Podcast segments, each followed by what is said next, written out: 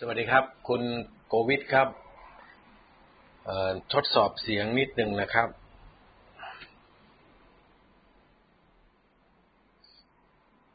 เป็นไงบ้างครับ เสียงชัดเจนไหมครับ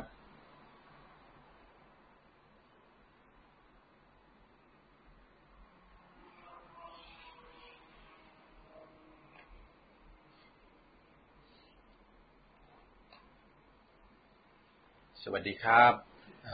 ทุกท่านที่เข้าร่วมการชมนะครับ คุณจักรานนท์นะครับ คุณพี่บำรุงจันสอนสวัสดีครับ ก็วันนี้เราจะพบกันในเช้าวันศุกร์นะครับ ซึ่งก็เป็นข้อมูล ที่จะนำเสนอให้ท่านทั้งหลายได้ทราบล่วงหน้าว่าจะเกิดอะไรขึ้นรายการ Facebook ไลฟ์ของผมนั้นก็จะเป็นการนำเสนอข้อมูล ข่าวสารที่ได้รับการกันกรองตามวิธีทางทางการข่าว โดยผมก็จะมีแหล่งข่าวที่ออยู่ในวงการการเมืองวงการความมั่นคงก็คงลึกพอสมควรนะครับ ที่จะสามารถอธิบาย ให้ท่านทั้งหลายได้เห็นภาพที่จะเกิดขึ้นในอนาคต ไม่ใช่เป็นการที่จะมาวิพากษ์วิจารณ์สถานการณ์ทั่วไปนั่นนะครับ เพราะว่าสถานการณ์ทั่วไปนั้นพี่น้องประชาชนก็สามารถได้รับฟังจากสื่อทั่วไป หรือแม้กระทั่งรายการวิเคราะห์ทั่วไป ได้รับทราบกันอยู่แล้ว วันนี้ครับเป็นการพูดถึงเรื่องอนาคตที่จะเกิดขึ้นในอีกไม่กี่วันข้างหน้านี้ละแต่บอกท่านทั้งหลายไว้ก่อน ก็อยากให้ท่านทั้งหลายที่เข้ามานะครับ ช่วยกันแชร์ไป เพื่อที่จะให้พี่น้องประชาชนผู้รักชาติรักบ้านรักเมืองรักประชาธิปไตยต้องการให้ประเทศของเราเป็นประชาธิปไตยนั้น ได้รู้เท่าทันสถานการณ์ว่าจะเกิดอะไรขึ้น ในไม่กี่วันข้างหน้านี้ ซึ่งก็คงไม่ผิดไปจากที่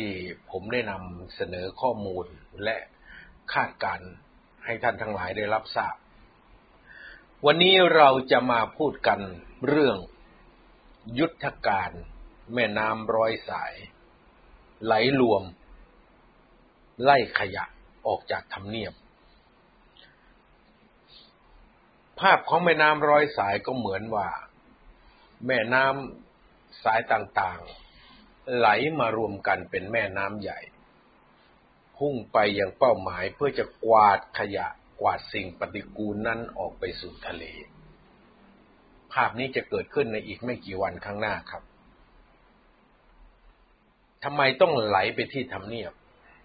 เป็นการอุปมาอุปไมยครับว่าเจ็ดปีที่ผ่านมานั้น ที่ทำเนียบรัฐบาล เต็มไปด้วยสิ่งปฏิกูล เต็มไปด้วยขยะมูลฝอย เต็มไปด้วยสิ่งชำรุดของพังของหักทั้งหลาย ไหลไปรวมกันอยู่ที่นั่น และสิ่งปฏิกูลของหักของพังทั้งหลายที่ไหลไปกองกันอยู่ที่ทำเนียบรัฐบาลนั้น มันก็ทำให้เกิดความเสื่อมโทรมเสื่อมสุด เป็นแหล่งที่ แพร่กระจายของเชื้อโรค ทั้งเชื้อโรคการทุจริตคอร์รัปชันทั้งเชื้อโรคในการสร้างความเหลื่อมล้ำทั้งเชื้อโรคที่ก่อให้เกิด การผูกขาดประเทศ จนกระทั่ง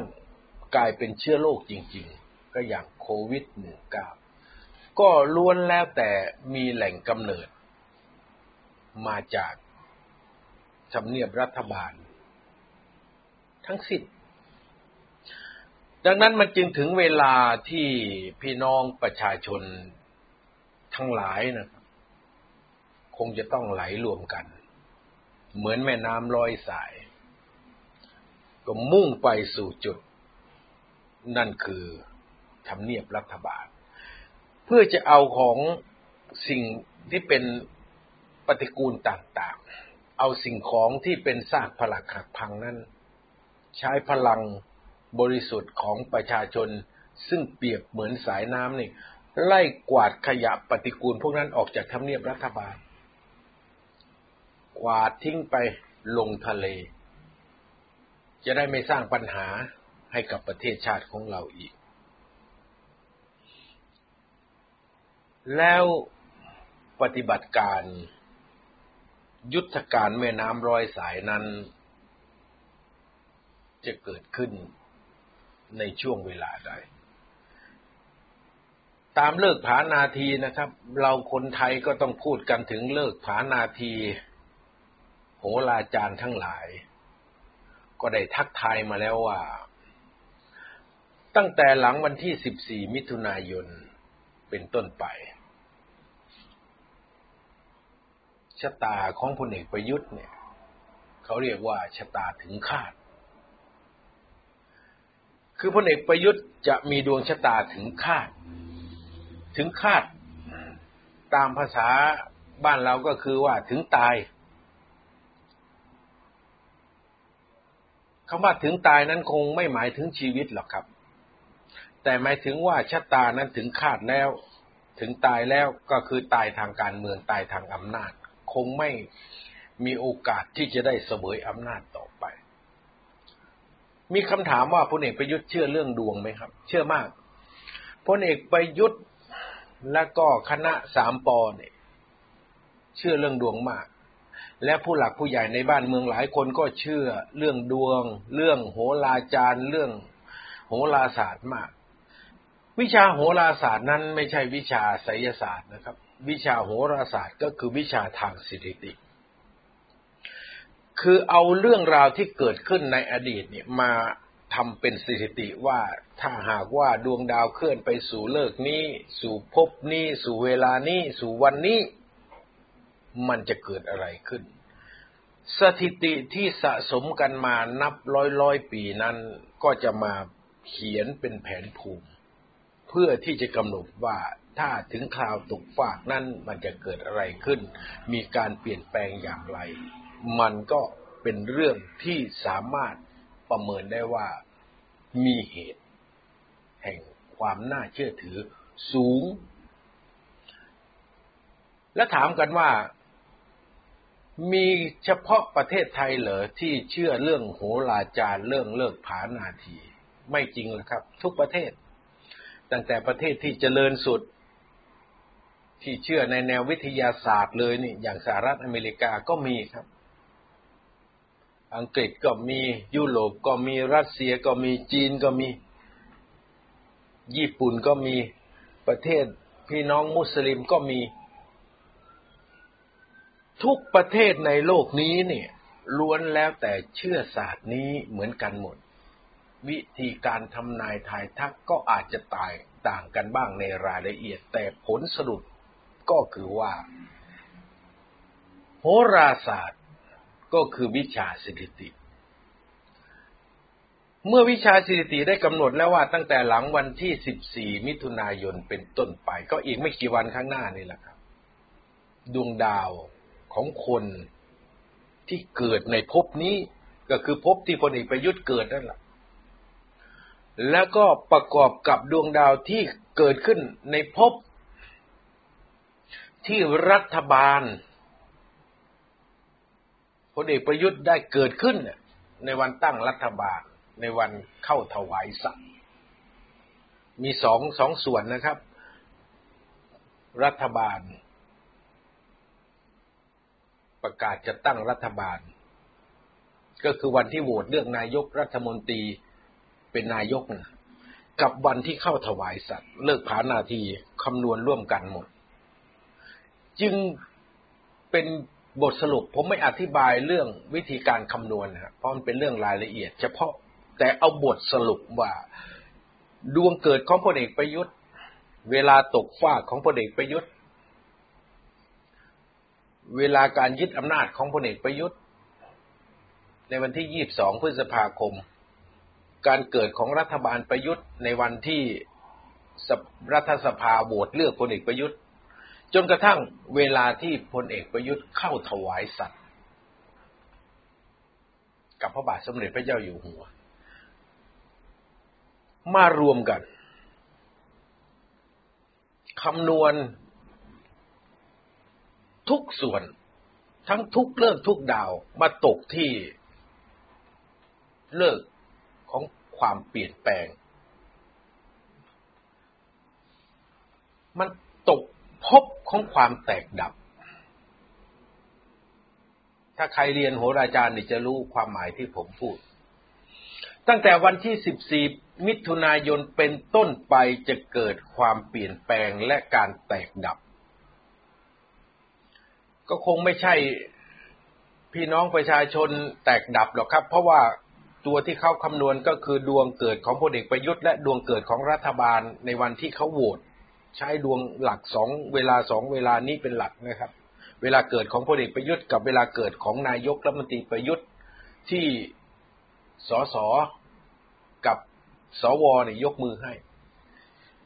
ก็หลังวันที่14มิถุนายน ก็จะเกิดการเปลี่ยนแปลงและการแตกดับ นี่คือด้านโหราศาสตร์ มาดูด้าน วิทยาศาสตร์ก็คือภาพจริงที่เห็น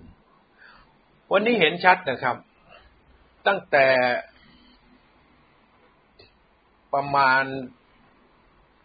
ปลายปี 2562 เรื่อยมา การชุมนุมขับไล่พลเอกประยุทธ์จันโอชาก็เกิดขึ้นอย่างต่อเนื่อง ตั้งแต่คณะเยาวชนปลดแอก ไปจนถึงคณะประชาชนปลดแอก ไปจนถึงการยกระดับมาเป็นคณะราษฎร เปลี่ยนจากคณะราษฎรเป็นกลุ่มแตกย่อยสลายลีดิมวันนั้นนี่ครับ ทุกคนเชื่อว่าพลเอกประยุทธ์ไปไม่รอดเพราะพี่น้องประชาชนจำนวนมาก โดยเฉพาะนักเรียนนิสิตนักศึกษาประชาชนนี่เข้าร่วมกันชุมนุมโอ้เยอะหลายหมื่นเป็นแสนคน แต่พลเอกประยุทธ์อยู่ได้ เพราะมันคาบเกี่ยวกับเรื่องของโหรา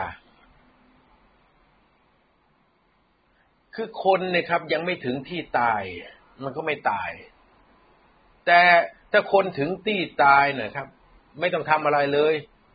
กินข้าวเสร็จ เอาไม้จิ้มฟัน จิ้มฟัน ไม้จิ้มฟันแทงเหงือกก็ตายได้ เหมือนกัน เวลาตายเวลาเปลี่ยนแปลงเวลาหายนะของพลเอกประยุทธ์เนี่ยตั้งแต่วันที่ 14 มิถุนายนเป็นต้นไป ท่านจับเลยนะครับ จับตาดู ถึงแม้ว่าวันนี้น้องๆนิสิต นักศึกษาประชาชนจะไม่สามารถเคลื่อนไหวได้อย่างเต็มที่ แต่ก็กลับปรากฏกลุ่มเคลื่อนไหวกลุ่มอื่น ๆ เกิดขึ้น คณะสามัคคีประชาชนได้จัดเวทีแรก วันที่ 4 เมษายน 2564 ตามรหัส 444 ก็ถือว่าเป็นเลิกที่ดีนะครับ เป็นคณะของการเปลี่ยนแปลงก็จัดเรื่อยมา ถึงแม้จะมีภาวะโควิด มาช่วยพลเอกประยุทธ์ แต่คณะสมัคคีประชาชนก็ปลูกฝังความคิดทางออนไลน์ และเคลื่อนปักหมุดการเปลี่ยนแปลงตามองค์กรต่างๆ ไม่ว่าจะเป็นรัฐบาล ไม่ว่าจะเป็นสวที่มาจากการดำรงตำแหน่งผู้บัญชาการเหล่าทัพต่างๆ องค์กรอิสระ สารรัฐธรรมนูญกกต ปปช หรือแม้กระทั่งให้พักฝ่ายค้านลาออก จากการเป็นสอสอก็มาดูเงื่อนไขนะครับ ในกรณีของพรรคพลังประชารัฐเหมือนกัน พยายามที่จะจัดประชุมตั้งแต่เดือนเมษายน แต่ก็ด้วยสถานการณ์โควิด ก็จัดประชุมไม่ได้ จะต้องมาประชุมเดือนมิถุนาเพราะอะไรครับ เพราะ ในตอนนั้นนี่สถานการณ์เลิกผานาทีหรือความเปลี่ยนแปลงนี่มันยังไม่สมบูรณ์ ก็คือไม่สมบูรณ์ทั้งเหตุผลทางการเมืองทั้งเรื่องอารมณ์ของประชาชน ทั้งวิชาสถิติในช่วงเวลาของการเปลี่ยนแปลง ธรรมนัตต้องการจะขึ้นเป็นเลขาธิการพรรคตั้งแต่นู่นนะครับ มีนาเมษายนแต่จำเป็นจะต้องเป็นเลขาธิการพรรค ตั้งแต่วันที่ 20 มิถุนายนเป็นต้นไป หลายองค์ประกอบมันเข้ามาเกี่ยวข้องกันท่านทั้งหลายครับ หลังจากคณะสมัคคีประชาชนเริ่มไล่รัฐบาล ไม่นานก็เกิดกลุ่มคณะประชาชนคนไทยขึ้น ซึ่งกลุ่มนี้ก็เคยเป็นแนวร่วมของกปปสแถลงข่าววันที่ 15 พฤษภาคม พุ่งเป้าไปที่ นายกรัฐมนตรีต้องลาออก เห็นชัดนะครับ น้องๆ คณะราษฎรซึ่งประกอบด้วยนักเรียนนิสิตนักศึกษาประชาชน คณะสามัคคีประชาชนซึ่งประกอบด้วยคนทุกฝากทุกฝ่ายคนต่างสีมารวมกัน คณะประชาชนคนไทยซึ่งส่วนใหญ่และเป็นแนวร่วมของกปปสก็มารวม แต่เป้าหมายเนี่ยครับ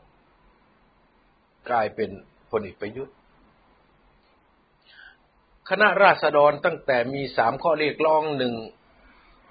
ประยุทธ์ออกไปสองร่างรัฐธรรมนูญใหม่สามปฏิรูปสถาบันพระมหากษัตริย์ หลังการออกจากเรือนจำของกลุ่มแกนนำราษฎร โทนการเรียกร้องก็เหลือเป้าหมายเร่งด่วนเฉพาะหน้าก็คือประยุทธ์ออกไป กลุ่มราษฎรก็ประยุทธ์ออกไป คณะสามัคคีประชาชนก็ประยุทธ์ออกไป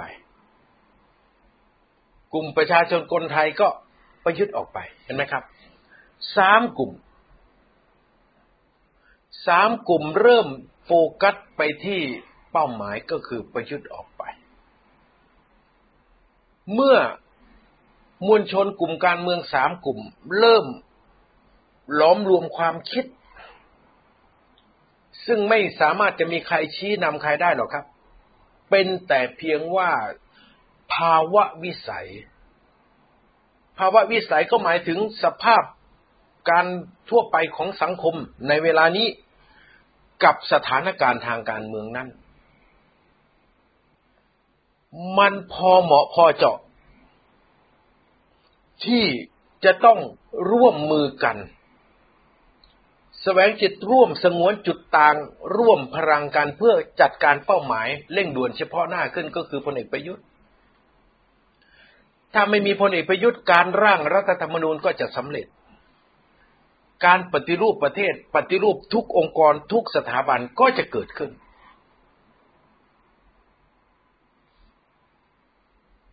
นี่คือสิ่งที่มันเกิดขึ้นจากสภาวะธรรมชาติ ถ้าเป็นพี่น้องที่นับถือสายธรรมะแบบหนักหนักดวงนวงหรือหนักแน่นเลยก็เรียกว่าสภาวะธรรมนะครับ ส่วนประชาชนทั่วไปนะครับ ที่ไม่ถึงขนาดว่าจะต้องเป็นผู้ปฏิบัติทำอย่างถือศีลแปดศีลสิบเนี่ย ก็ก็คงไม่พูดถึงว่าเป็นสภาวะธรรม แต่เรียกว่าเป็นสภาวะธรรมชาติ ท่านทั้งหลายครับ เราก็เลยย้อนกลับมาดูว่านอกจากกลุ่มการเมืองแล้ว มวลชนทางการเมืองแล้ว มวลชนด้านอาชีพเป็นอย่างไร วันนี้เราเห็นการปรากฏตัวขึ้นของกลุ่มมอเตอร์ไซค์รับจ้าง ที่เป็นเดือดเป็นร้อนกับการบริหารงานที่ล้มเหลวของพลเอกประยุทธ์ เราเห็นกลุ่มรถแท็กซี่ที่เป็นเดือดเป็นร้อนจากสภาวะเศรษฐกิจที่ตกต่ำ เราเห็นผู้ประกอบการ ร้านอาหารผู้ประกอบการร้านนวดไทย นวดฝ่าเท้า นวดตัวเนี่ย เดือดร้อน ผู้ที่ประกอบอาชีพเป็นหมอนวดแผนโบราณนี่ก็เดือดร้อน ผู้เดือดร้อนจากการบริหารงานที่ผิดพลาดของรัฐบาลนี่กระจายไปเกือบทุกภาคส่วน เกือบทุกสาขาอาชีพ ทุกกิจการ พ่อค้าแม่ค้าที่ขายของในตลาดสดหรือตลาด นัด ทุกคนมุ่งเป้าไปจุดเดียวกันก็คือ ประยุทธ์ จิ้มไปที่ไหน หาข้อมูลไปในสาขาอาชีพใด ก็เสียงออกมาเหมือนเหมือนกันว่า ประยุทธ์ ประยุทธ์คือหายนะ เมื่อไปดูประชากรที่เป็นคนส่วนใหญ่ของประเทศ นั่นคือภาคเกษตรกรรม วันนี้ยิ่งชัดเจนครับ วันนี้เกษตรกรเริ่มรวมตัวกันแล้ว ทนไม่ได้แล้ว พืชไร่ ไม่ว่าจะเป็นอ้อย มันสำปะหลังข้าวโพด อยู่ไม่ได้ปลูกข้าวก็อยู่ไม่ได้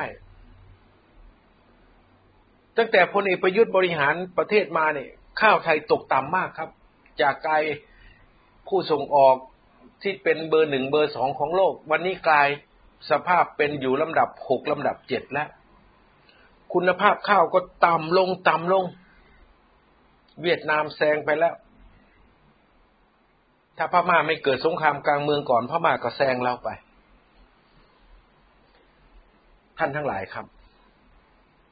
การรวมตัวกันของกลุ่มสาขาอาชีพ ไม่ว่าจะเป็นผู้ประกอบการธุรกิจขนาดเล็กขนาดกลาง ที่ผมอธิบายไปแล้ว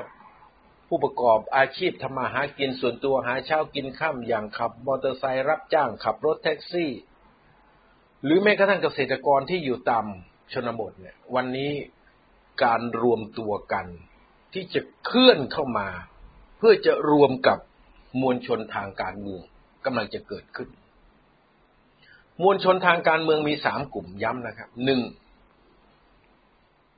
คณะราษฎรทั้งหลายสอง คณะสมัคคีประชาชนสาม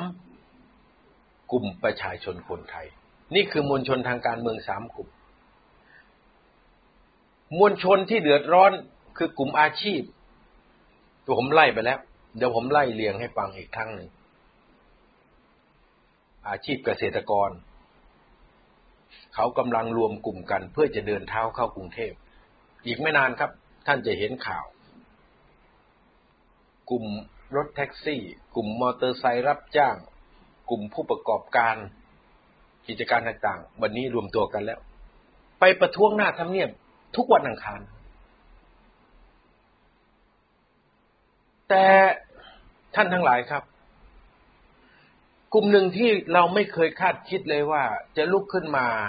เพื่อที่จะกลายเป็นพลังอันยิ่งใหญ่ของยุทธการแม่น้ำร้อยสาย ก็คือกลุ่มผู้นับถือศาสนา รัฐบาลพลเอกประยุทธ์ข่มเหง รังแกพระพิสุซึ่งแสดงความคิดเห็นวิพากษ์วิจารณ์การทำงานของรัฐบาลดำเนินการเขาสอบสวนพระพิสุหลายรูปนะครับ ไม่ว่าจะเป็นมหาสมปอง มหาภัยวัน หรือแม้กระทั่งหลาย ๆ วัดที่แสดงความคิดเห็น ลูกศิษย์ลูกหาที่อยู่ในสายพุทธของพระอาจารย์หลายๆรูปเนี่ย ก็ไม่พอใจ เพราะรัฐบาลเนี่ย จงใจกดดันใช้อำนาจรัฐนี่ไปกดดันพระพิสุซึ่งแสดงความคิดเห็น วิพากษ์วิจารณ์การทำงานของรัฐบาล โดยสุจริตนะครับ ส่วนพระพิสุบางรูป ที่เชียร์รัฐบาล รัฐบาลกลับไม่ใช้อำนาจรัฐไปกดดันเลย กล่าวหาพระพิสุที่วิพากษ์วิจารณ์การทำงานของรัฐบาลโดยจิตใจสุจริตนะว่าไม่ใช่กิจของสงฆ์จนถูกตอบโต้กลับมาแบบหน้าหงายว่าการบริหารประเทศก็ไม่ใช่กิจของทหารเหมือนกัน นี่คือพุทธนะครับ ซึ่งเป็นคนส่วนใหญ่ของประเทศ ส่วนพี่น้องที่นับถือศาสนาซึ่งเป็นอันดับสองของประเทศไทยก็คืออิสลามนะวันนี้เนี่ยครับด้วยการกระทำที่ลุกแก่อำนาจของรัฐบาลพลเอกประยุทธ์ โดยเฉพาะกระทรวงต่างประเทศ และสำนักงานตำรวจแห่งชาติ พร้อมกับสภาความมั่นคง ได้เหยียบย่ำน้ำใจกดขี่ข่มเหงพี่น้องชาวมุสลิมในประเทศทั้งหมด ทั้งมุสลิมซุนี ทั้งมุสลิมชีอะ ทั้งมุสลิมสายปากีสถานหรือปาฐาน ท่านทั้งหลายครับ กรณีเรื่องปาเลสไตน์เนี่ยปาเลสไตเนียนเนี่ยใช้อำนาจกดดัน บีบบังคับไม่ให้พี่น้องชาวมุสลิมในประเทศไทยเนี่ย ไม่ว่าจะเป็นซุนนีชีอะหรือสายปาทานเนี่ย ได้แสดงออกในการที่จะให้กำลังใจพี่น้องชาวมุสลิมที่อยู่ในปาเลสไตน์ที่ถูกอิสราเอลนี่โจมตีทำร้ายแบบรุนแรงรับไม่ได้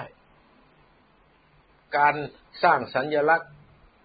ติดป้ายฟรีปาเลสไตน์เป็นรูปธงปาเลสไตน์ถูกอำนาจรัฐไทยข่มเหงบีบบังคับ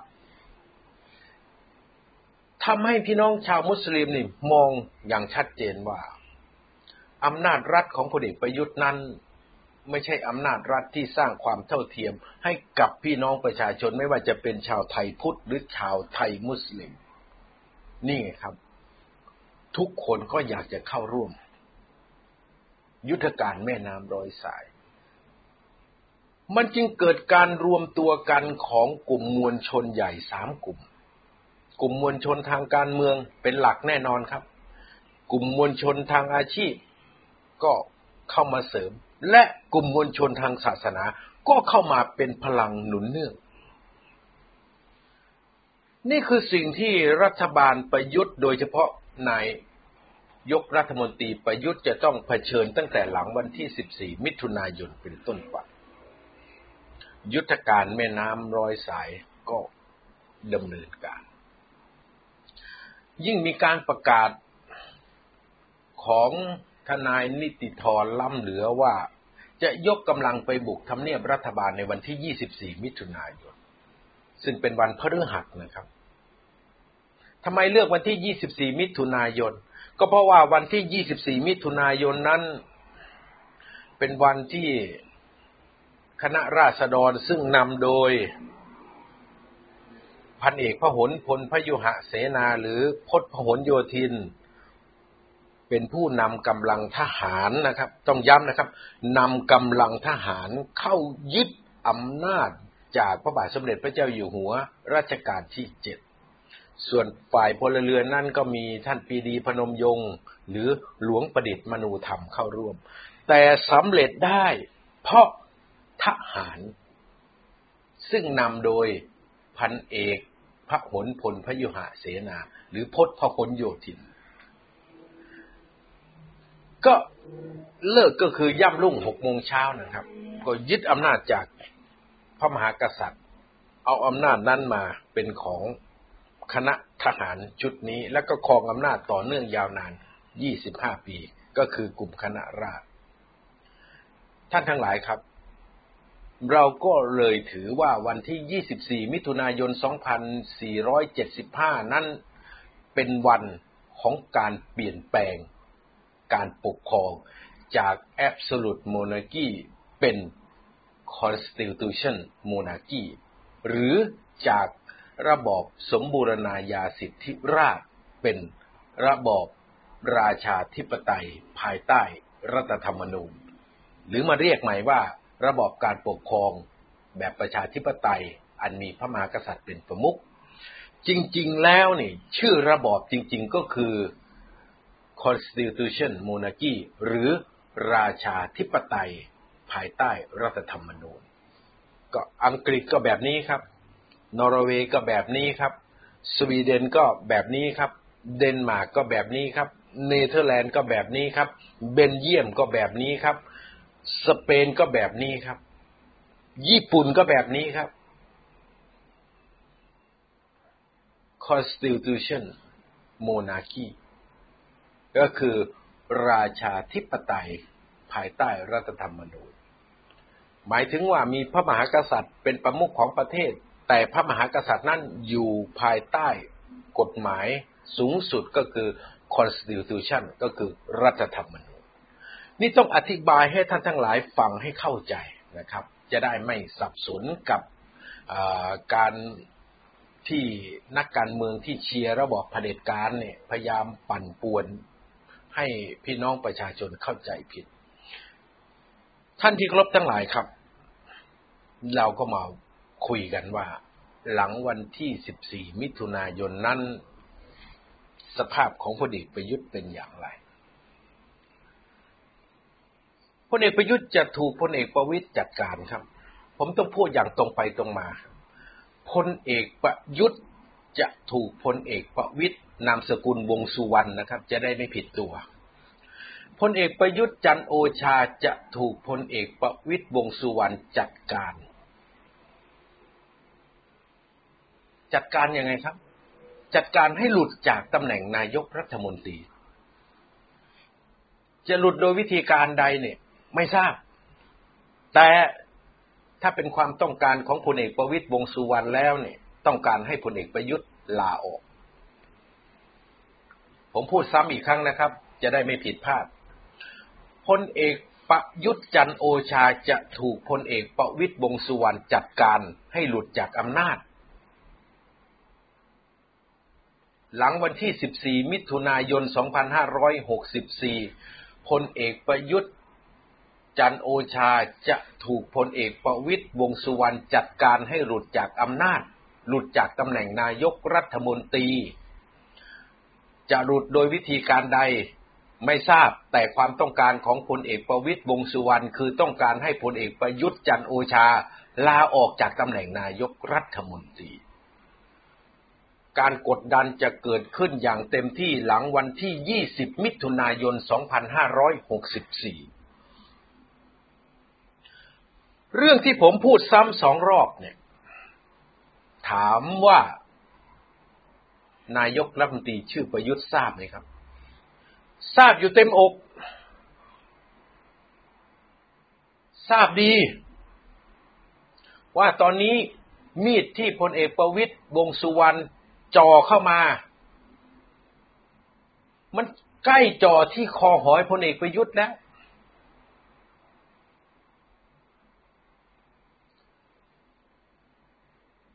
playmaker ตัวจริง ของพักภูมิใจไทย The man behind the scene ผู้เล่นการเมืองหลังฉาก ที่กุมบังเหียน ชักใย เชิด อนุทิน ตกลงกับพลเอกประวิตยวงสุวรรณเรียบร้อยแล้ว ย้ำอีกครั้งครับ ผู้เล่นการเมืองหลังฉากหรือ playmaker ตัวจริงของพรรคภูมิใจไทยที่คอยเอาไม้เสียบตูดอนุทินเชิดไปเชิดมา ชักใยอนุทินอยู่เนี่ย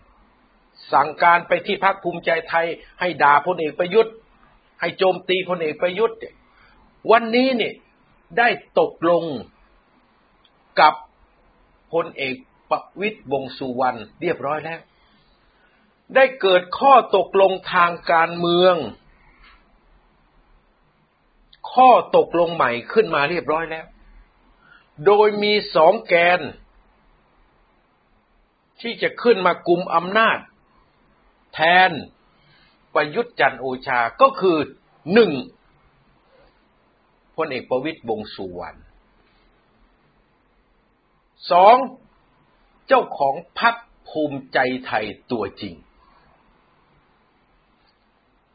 หลายท่านมองว่าอ้าว ก็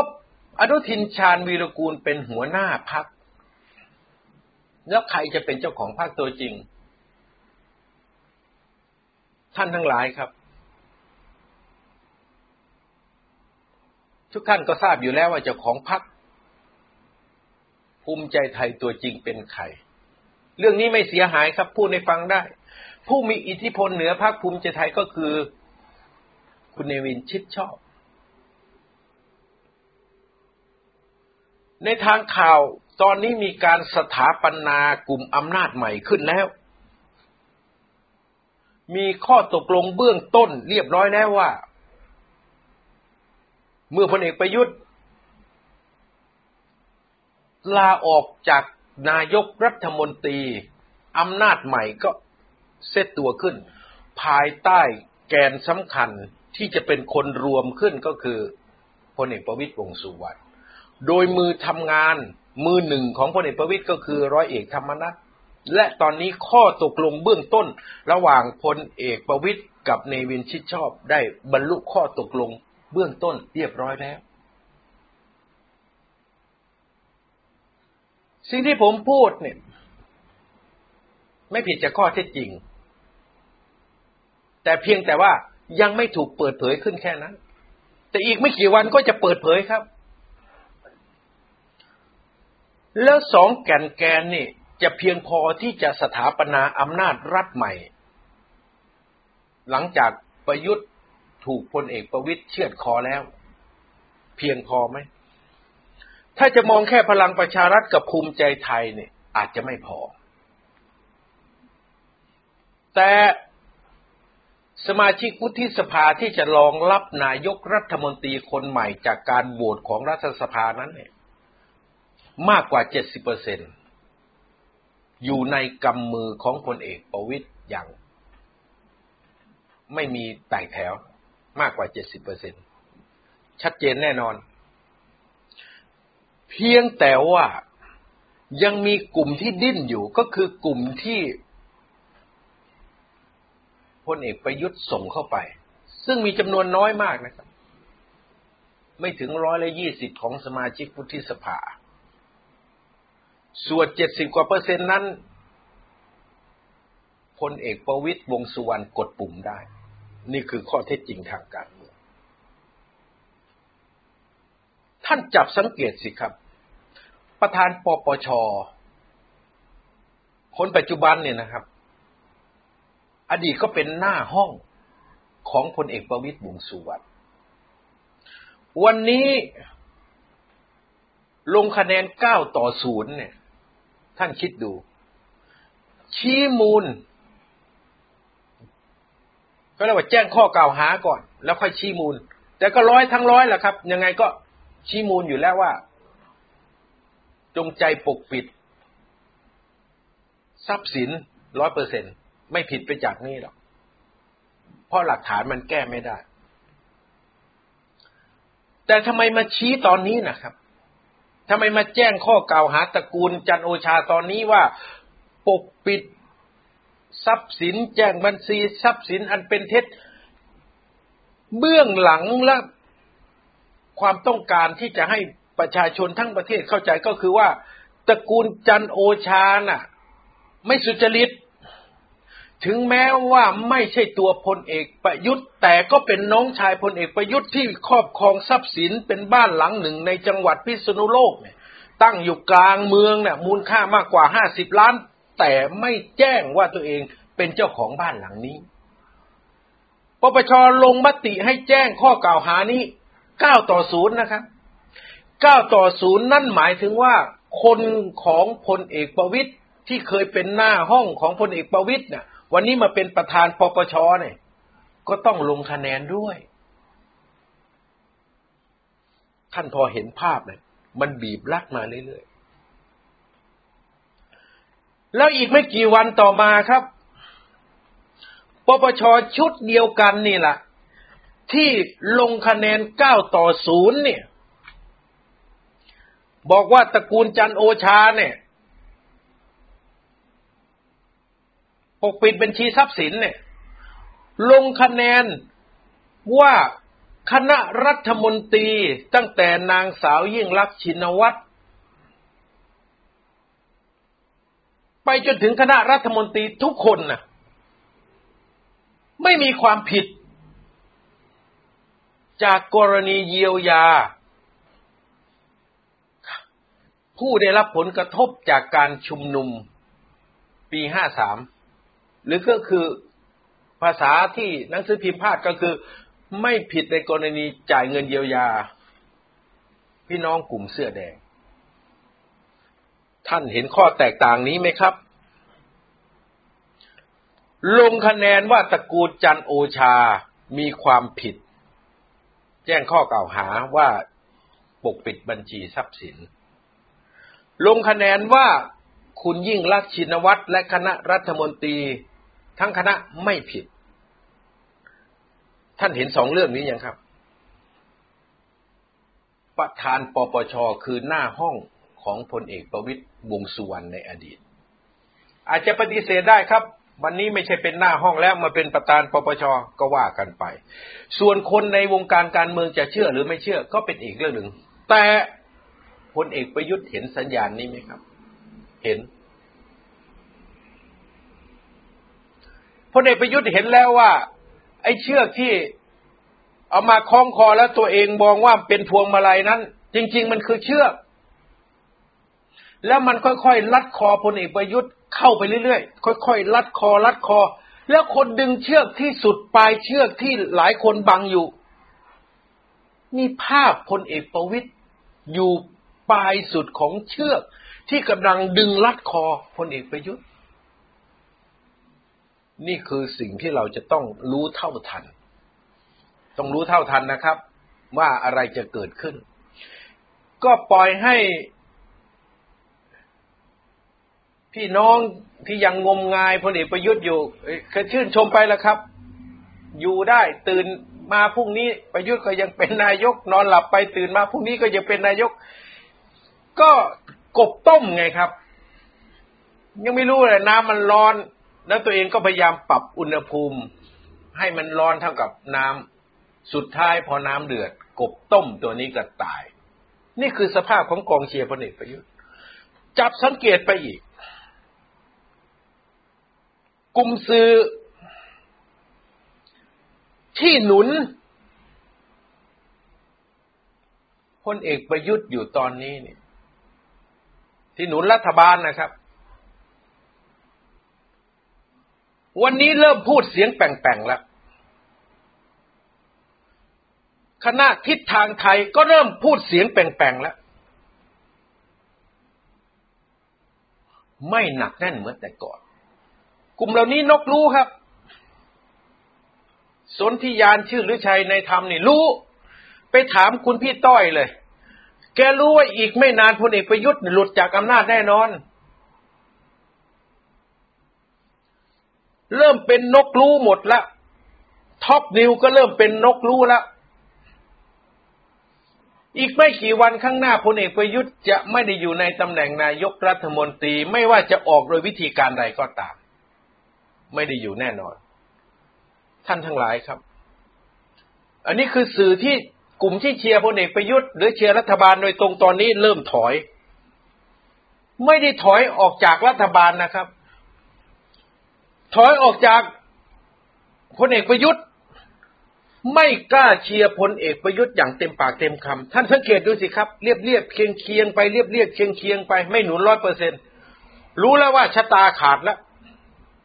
รู้แล้วว่าพลเอกประยุทธ์ถึงคาดแล้ว มาดูสื่อที่เป็นแนวร่วม คือไม่ได้อยู่ฝ่ายต่อต้านพลเอกประยุทธ์ แต่ก็ไม่ได้เชียร์พลเอกประยุทธ์โดยตรง เป็นไปตามสถานการณ์ เอาความจริงมาพูด คือพูดในความจริง ยังพี่ใหญ่สุดของวงการตอนนี้ก็ พี่สนธิลิมทองกุล สัญญาณชัดครับ พี่สนธิลิมทองกุลถล่มพลเอกประยุทธ์เต็มที่เลย พี่สนธิเนี่ย เป็นเหมือนผู้อย่างรู้ฟ้าดิน ผมจะบอกให้ ถ้ารู้ว่าตายเนี่ยพี่สนธิกระทืบตายพี่สนธิรู้แล้วว่าประยุทธ์ตายแน่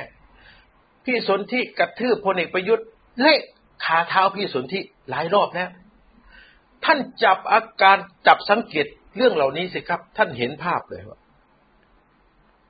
มันเริ่มไหลมาพร้อมกัน แม่น้ำร้อยสายเป็นคำสุภาพ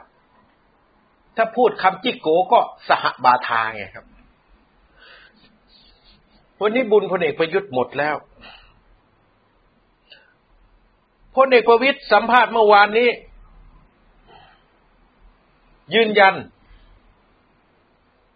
ไม่ยุบสภา สภานี้อยู่ครบ แล้วก็ให้มือทำงานของพลเอกประยุทธ์ แต่ตอนนี้ย้ายมาเป็นลูกน้องพลเอกประวิตยแล้วเนี่ย คือ ไพบูนิติตะวันเนี่ย เดินหน้า เพื่อที่จะแก้รัฐธรรมนูญ เดี๋ยวผมจะอธิบายคอนเซปต์ของพลเอกประวิตยเรื่องนี้ให้ฟัง ในการเมืองภายในนั้นพลเอกประยุทธ์ได้คุยกับพรรคประชาธิปัตย์ว่าจะยุบสภา แต่ไม่ปรึกษาพรรคภูมิใจไทย พลเอกประยุทธ์ตอนนี้จับมือกับพรรคประชาธิปัตย์จับมือกับกลุ่มสามมิตร เพื่อจะมาคานอำนาจพลเอกประวิตยพลเอกประยุทธ์คุยกับพรรคประชาธิปัตย์ก็ไม่คุยกับใครที่ไหนล่ะครับก็คุยกับหัวหน้าพรรคจุลินนี่แหละหาลือกันเขาก็หาลือกันเป็นภายในแหละครับ พอดีจิ้งจกอยู่ในห้อง จึงบอกมาว่าเขาหาลือกันเรื่องนี้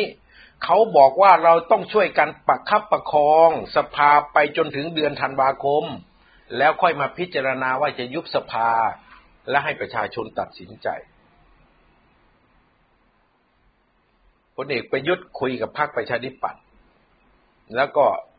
ให้ตำแหน่งให้บทบาท กลุ่มสามมิตรมาคันพลเอกประวิตยนี่คือเกมที่พลเอกประยุทธ์เล่น นี่คือส่วนของ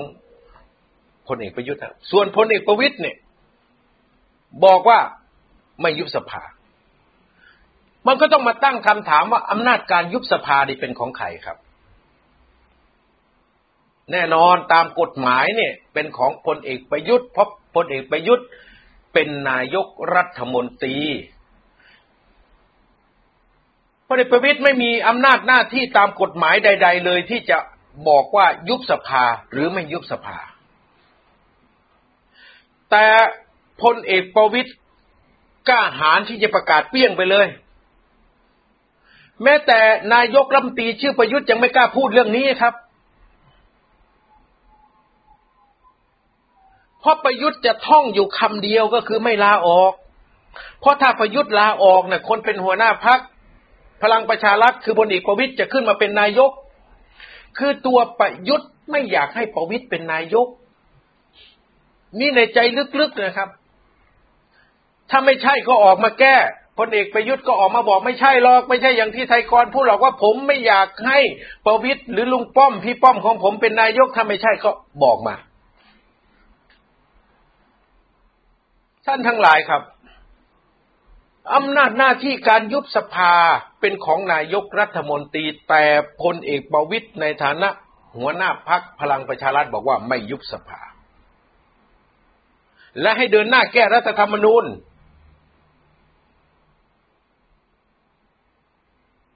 หมายความว่าอะไรครับ หมายความว่าตัวแท้ตัวตนที่แท้จริงของประยุทธ์ ไม่ใช่เคย ไม่ใช่ผู้กำหนดเกมนี้ ไม่ใช่คนที่กล้าที่จะต้องกำหนดเกม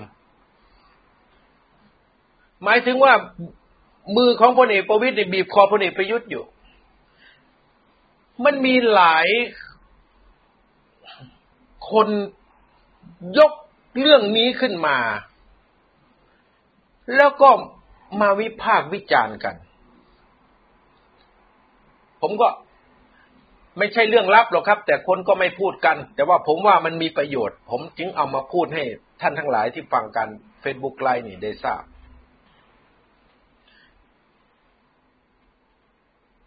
เขาพูดว่า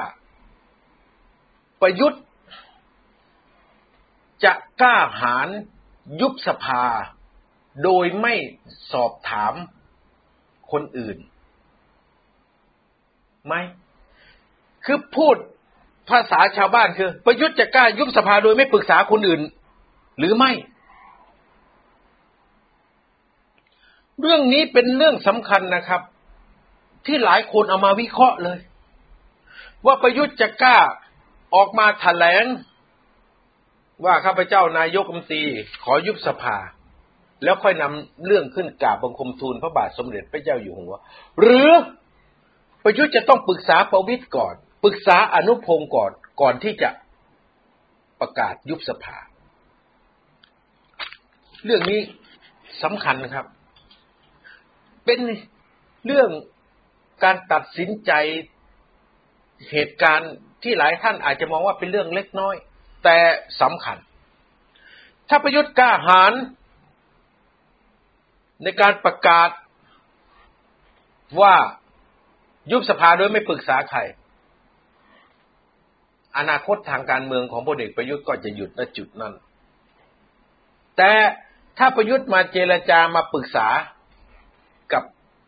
พลเอกประวิตยเรื่องยุบสภาพลเอกประยุทธ์ก็ ไม่ได้ยุบอาพูดอย่างนี้ปรึกษาประวิตยเมื่อไหร่ไม่ได้ยุบแต่ประยุทธ์อาจจะมีอนาคตทางการเมืองในรูปแบบหนึ่งต่อต่อไปอีก ซึ่งเราก็ไม่รู้ว่ารูปแบบไหน แล้วคำรับรองที่ประวิตยจะต้องให้กับประยุทธ์ก็คือ หลังจากลงอำนาจแล้ว ตู่จะปลอดภัย ประยุทธ์จึงจำเป็นจะต้องปรึกษาประวิตยก่อน ยุบสภา เพื่อขอคำรับรองจากประวิตยว่า ถ้าผมลงโดยการลาออก แล้วผมจะปลอดภัย ท่านฟังผมนะครับ ผมจะปลอดภัย ผมนี่คือประยุทธ์เพราะประยุทธ์มีคดีเยอะมากตอนนี้ พูดง่ายๆคือขาข้างหนึ่งของพลเอกประยุทธ์น่ะ อยู่ในคุกแล้ว เดี๋ยวค่อยเปิดเผยในรายละเอียดเรื่องคดี ท่านทั้งหลายครับ ก่อนจะพูดถึงภาระของประชาชน อันนี้พวกมีอำนาจสืบทอดเผด็จการมาเล่นการเมืองกันอย่างนี้นะครับ ผมเอามาเล่าให้ท่านฟังพักประชาธิปัตย์ล่ะ วันใดก็ตามที่พลเอกประยุทธ์ประกาศลาออก ประชาธิปัตย์ก็เตรียมตัวครับ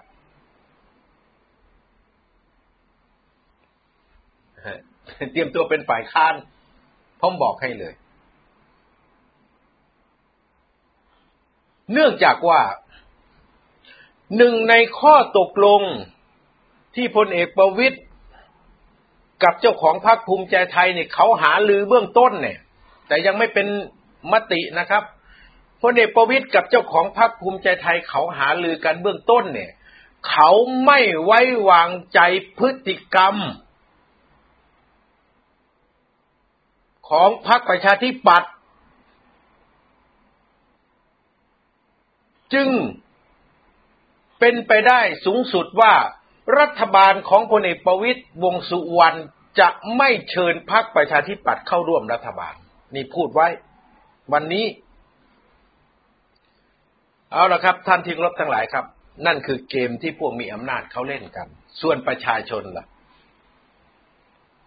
เราในฐานะประชาชน เราไม่รู้หรอกว่าอะไรจะเกิดขึ้น พลังของกลุ่มสืบทอดอำนาจ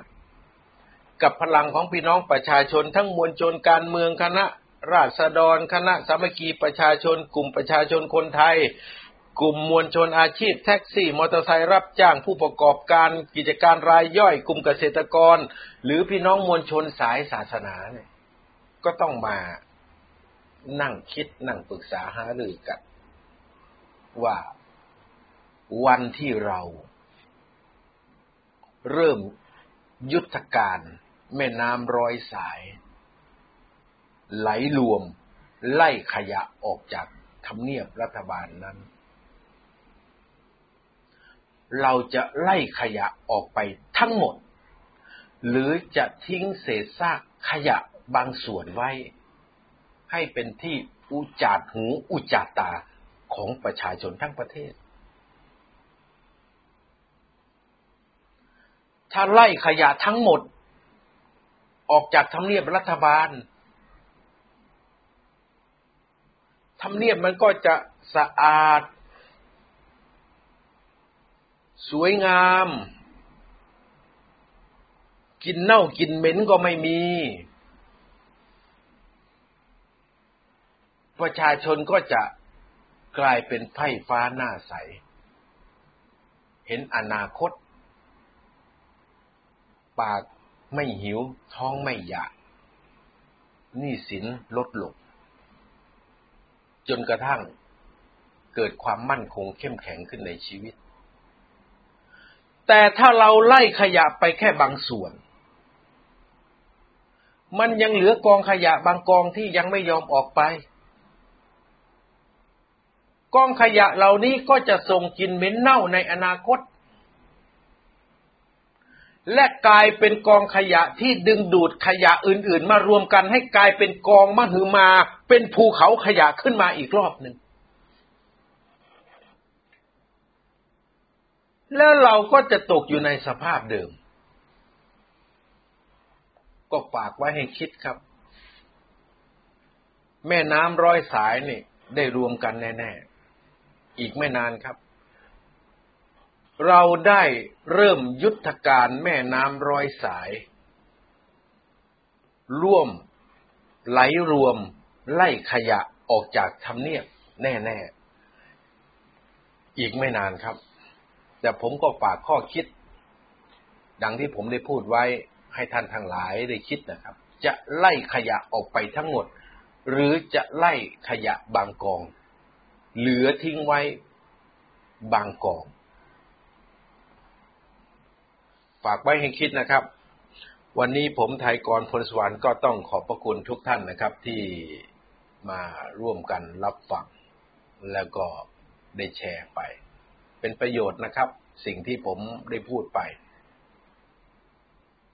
บางคนรู้ก็ไม่อยากจะพูด เพราะว่ากลัวมีผลกระทบกับตนเอง แต่ส่วนของผมนั้นอะไรที่เป็นประโยชน์ต่อประชาชน อะไรที่ทำให้ประชาชนรู้เท่าทัน พวกเผด็จการ ผมจะไม่เก็บไว้ครับ จะเปิดเผย เมื่อเรารู้เท่าทันแล้ว เราก็จะตั้งหลักและหาทางรับมือกับพวกเผด็จการเหล่านี้ได้ วันนี้ต้องขออนุญาตลาไปก่อนครับ พบกันใหม่ในวันพรุ่งนี้ สวัสดีครับ